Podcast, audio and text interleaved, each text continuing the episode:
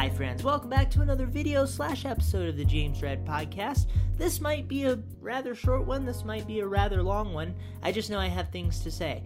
I want to talk about the creative process, and within that, dedication to a system of balance, to the things that happen outside of the act of creating, the things that that nourish you and feed you mentally, physically, spiritually, and, and, the importance of maintaining a structure and system around that to help you better create. So I came across the writing routine of a Japanese writer named Haruki Murakami. And his routine is extremely disciplined, and it, it speaks to what I'm trying to um, touch on today. He would get up at 4 a.m and he would work for five to six hours. In the afternoon, he would run six miles or swim 1,500 meters or both. And he would read and listen to music. And then he would go to bed at nine. That was his routine. He would keep this routine every day without variation.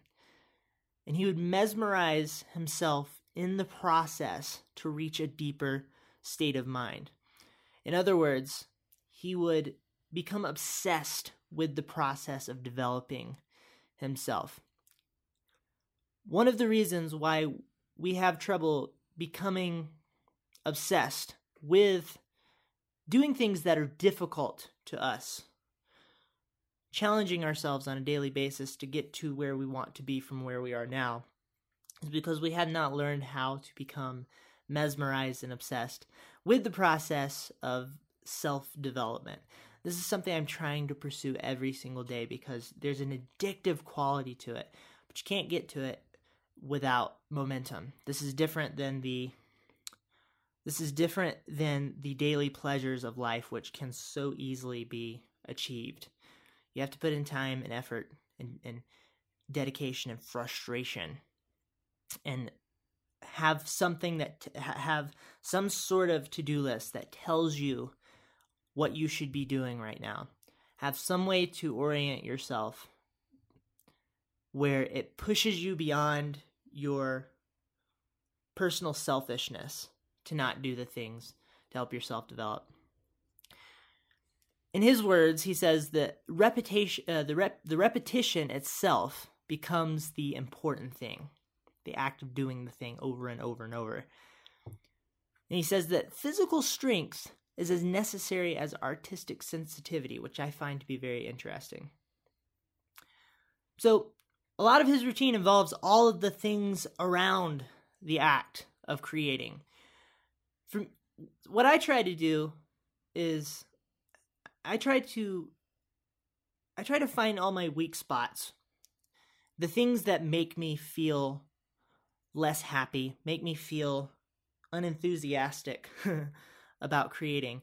And I kind of refuse to believe that the act of creating itself is the thing that tires me out and makes me unhappy.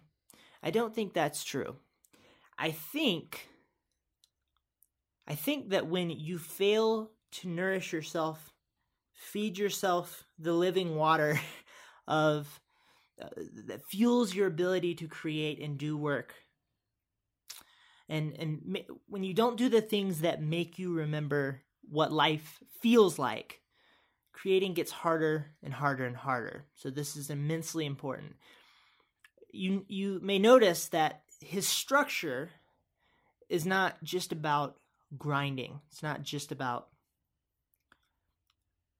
not getting any sleep spending all of your time killing yourself to try to achieve way too many goals in a given day.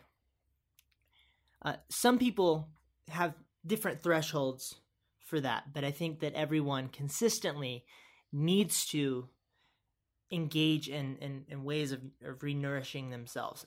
the good thing is that if you're doing what you love, you are in fact nourishing yourself. But there's a difference in the nourishment of of finding what life feels like.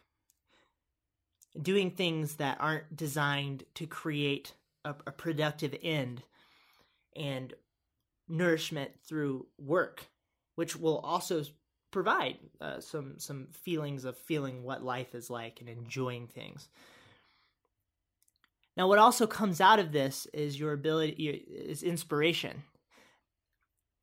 You're able to you're able to when you go for example you say you hear people say that the best thing you can do is go out in nature be amongst the trees wander around and i think a huge piece of this is because it actually opens up your mind more you sort of get when you when you're when you're at your desk every day or you're you're doing your daily routine of creation which which just grinds at you pounds at you even though you enjoy it makes you it, it, it puts you into this narrow focus. You need you need to open it up sometimes.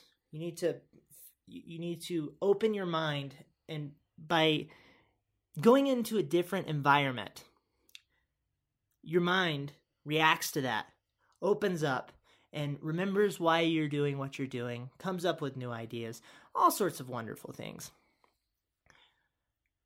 this is a way to inspire yourself. Another way to inspire yourself is is watch and engage with inspiring things. And I think it's important to have daily uh, inspiring things that you're you're in a structural way taking in you're feeding yourself just like you would your breakfast and your your lunch and your dinner but i think it's also very important to have these enormously inspiring events right? Your favorite musical artist is a good example. Maybe you go see something, some sort of, some sort of uh, theater uh, function. You you you sit down, you dedicate all of your attention to this thing for just a little bit. You forget about everything else. Things that inspire you to in a, in a unique way that you don't do often. Those are incredibly important too. All of these things. Schedule this into your your your routine. I'm not perfect at this. I'm not I'm not trying to speak from a seat of authority. I'm just speaking from what I understand about what can be tremendously helpful to us as creatives.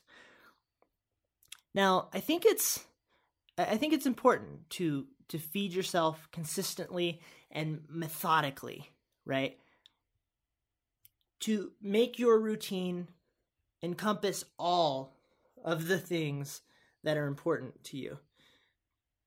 Meaning don't sort of half-mindedly go watch Netflix over here. Know why you're watching Netflix over here. Let let your daily calendar encompass everything that you're up to so that you're being intentional about every step and you relaxing and doing nothing, for example. You reading a book if you're into that kind of thing. You you know, staring out the window or cooking, doing something that's uh, playing a video game, doing something that's just seemingly unproductive well, that's a lie. It's it's not unproductive if you do it thoughtfully. And so one way to do it thoughtfully is to is to work it into your to-do list. And I believe that you make the hard things in life less hard by nourishing yourself. Physically, mentally, spiritually, uh, every otherly, coffeely, mostly coffeely. So that's it. I would love to hear your thoughts. Thank you so much for watching and listening. I hope you have a lovely day. Goodbye.